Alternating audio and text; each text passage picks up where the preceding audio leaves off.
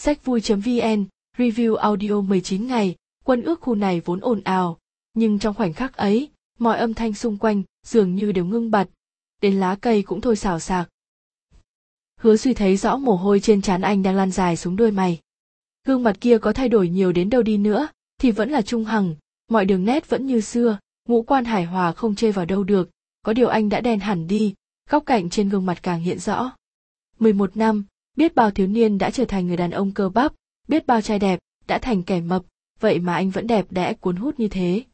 Lưỡi dao của thời gian quả thực quá dịu dàng, nương nhẹ với anh, không nỡ cắt xén, mà còn đẽo gọt, trao chút thêm cho anh.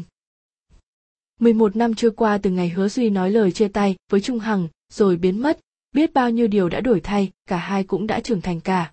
Họ không còn là những cô cậu 18, đôi mươi mới bắt đầu biết yêu, cuộc sống đã khiến họ nếm trải không ít khó khăn đáng cay, cho đến ngày cả hai bất ngờ gặp lại.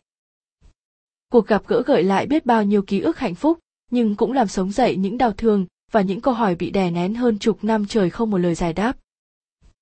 Hiện giờ Trung Hằng đã là ông chủ một nhà nghỉ, còn Hứa Duy đã trưởng thành.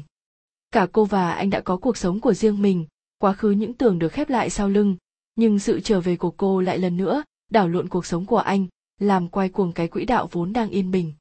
Còn cô, tình yêu 11 năm trước dành cho anh chưa bao giờ phai nhạt hay biến mất. Họ bắt đầu hành trình 19 ngày, và cũng từ đó vén màn bí mật suốt mấy chục năm của hứa duy. Bí mật đã khiến cô phải đánh đổi tình yêu của hai người và hy sinh chính danh tính thật của bản thân. Cô trở về, đồng thời đem theo màn sương mù của bí mật, nguy hiểm rình rập xung quanh cô như những con sói đói.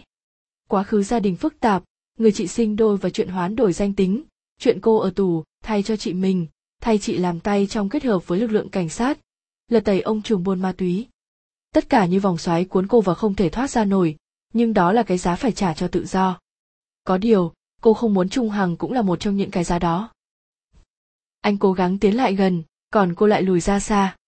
Họ luôn duy trì một khoảng cách, anh không hề biết bí mật năm xưa mà cô giấu kín và lý do thật sự mà cô phải rời xa anh. 19 ngày đầy sóng gió và hiểm nguy, hứa duy luôn ở thế rằng co, những gánh nặng trên vai cô nặng trĩu không thể chia sẻ với ai. Khi cuối cùng Trung Hằng hiểu ra tất cả, sự thật khiến anh vừa đau xót vừa ngưỡng mộ cô, vừa trách mình đã không thể cùng cô trong suốt 11 năm đó. Anh đã không biết cô phải trải qua đau khổ thế nào, kẻ tàn nhẫn năm nào đã nói lời chia tay anh rồi biến mất hoàn toàn khỏi cuộc đời anh không phải là cô. Những hiểu lầm được xóa bỏ, bao nhiêu câu hỏi bấy lâu nay chôn kín sâu đáy lòng cũng có lời giải đáp.